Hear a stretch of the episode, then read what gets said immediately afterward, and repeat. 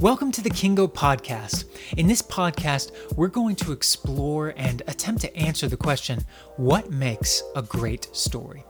It's a Herculean task, but it's well worth it. As Plato said, those who tell the stories rule society.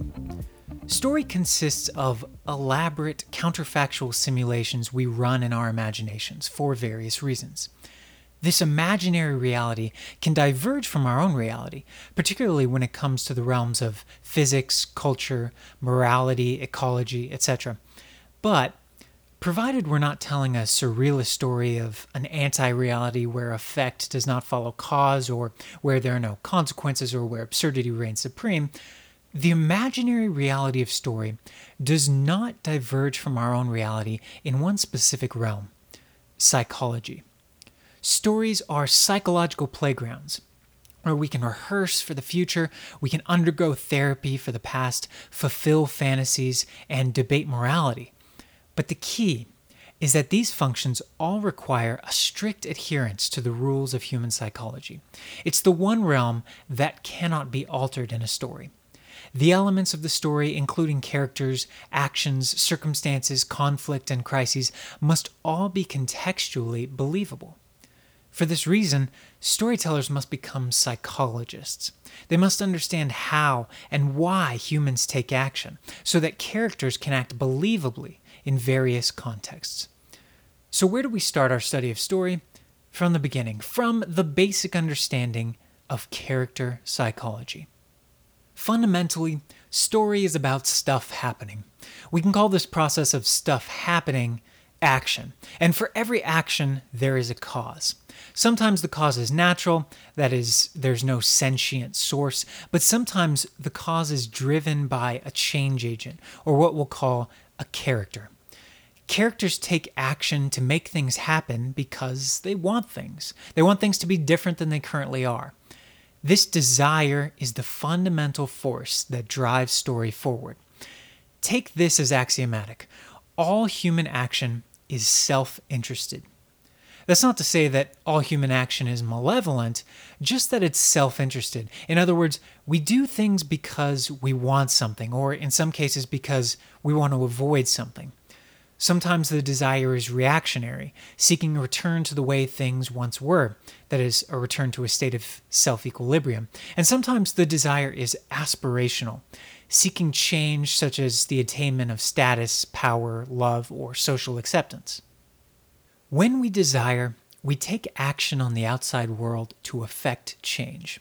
In that sense, we become agents of change, and that's what characters are agents of change. Now, Sometimes a desire cannot be attained through a single action. A complicated desire, such as winning a national competition, may require a plan of action rather than simply a single action. And a plan of action is a model of steps that one must accomplish in order to attain the desire for which the plan was crafted. Each step in a plan may spawn or become one or more new sub desires.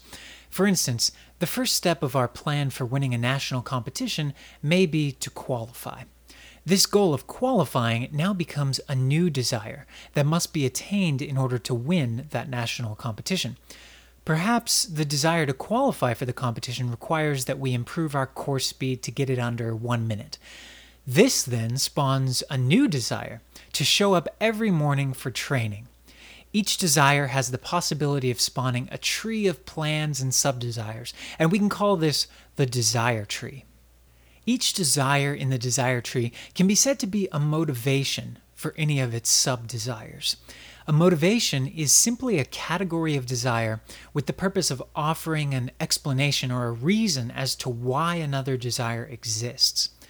A motivation is itself a desire.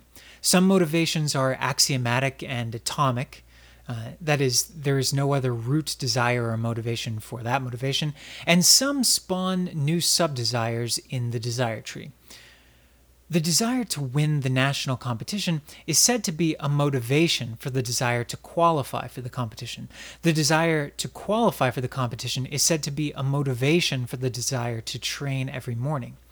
A story can cover the span of any portion of a character's tree, of their desire tree, and it need not necessarily examine the desire tree in its entirety. The desire tree is a chain of desire, giving birth to a plan of action, which in turn spawns new desires, which then require new plans of action. At the top of the desire tree are the root human drives and motivations. The book, The Personal MBA, lays out a list of human drives which include the drive to protect, to defend, to bond, to acquire, to feel, and to learn. Another model for these root drives is Clayton Alderfer's ERG theory that says that people seek existence, then relatedness, and then growth. And of course, there's Maslow's hierarchy of needs, which covers some of these root motivations as well. Desire is the root of all character action and the fundamental force of story. And just as forces react in our world, they also react in the story world. One physical law of our universe is that for every action, there is an equal and opposite reaction. The equivalent law in the story world is that for every action, there is often a greater and opposite reaction. In other words, for every action caused by a desire, there's usually a greater opposite reaction in the form of conflict. The reactive force that stands opposite a desire backed action can be called conflict. Conflict is itself action in the sense that it is a specific type of something happens. What makes something conflict is that it's an action that pushes in the opposite direction of a desire backed action. That is, an action that is caused by desire. The conflict acts as a counteracting force against the action, and thus against the desire that caused the desire backed action. The conflict acts as an obstacle, a complication, or a subversion of the desire. Conflict as a subversion of desire generally comes in three forms intrapersonal, which includes inner conflict of the mind, body, or emotions, interpersonal, which is conflict with other characters, and extrapersonal, such as societal, institutional, technological, environmental, and natural conflict. This conflict, that is, the something that happens in opposition to a desire driven action, then gives rise to a static state where the desire and the opposing obstacle created by the conflict are at odds and incompatible. They oppose each other. This static state of non equilibrium, where both action and reaction are opposed, is also referred to as a state of static conflict, which sometimes, confusingly enough, is simply referred to as a state of conflict. This state is a snapshot in time where the conflict in the form of a reaction opposes the original action taken out of desire. Remember that action can be caused by nature, that is, a source not driven by a desire, or by a change agent, that is, a character with a desire. Because conflict is an action, it follows these same guidelines. Conflict can either be caused by nature or by another character. Desire is always character driven, and so when conflict is caused by a character, it means that we've got two opposing desires. Note that the source of both conflicting desires may be the same character.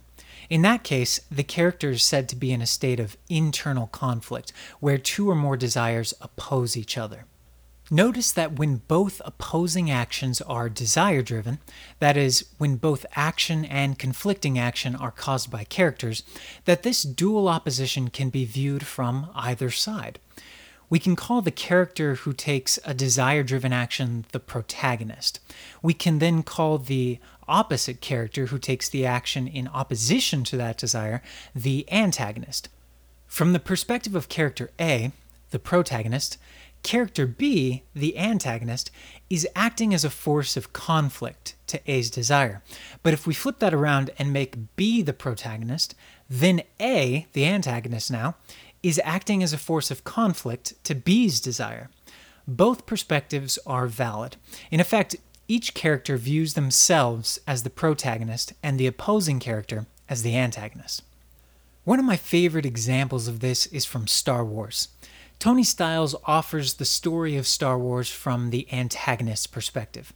And from that perspective, Star Wars becomes the story of an orphaned boy who becomes radicalized after a military strike kills his family. He's indoctrinated into an ancient religion, joins a band of rebel insurgents, and carries out a terrorist attack, killing 300,000 people. It's a great example of how stories are colored, for good or bad, by the perspective, and that the same story can be told from either perspective. When the opposing forces are both desire driven, the two characters are both vying for the same mutually exclusive goal. That is to say, the protagonist and antagonist both want the same thing. It's easy to demonstrate this because we just have to ask why are the two coming into conflict? If they weren't vying for the same mutually exclusive goal, then they could both attain their goal without conflict and wouldn't butt heads. It may not appear that the two characters have the same desire at first glance, but it often only requires us to adjust our perspective to a higher level of abstraction. For instance, the robber wants to escape, and the policeman wants to catch the robber. It appears as though they have two different desires.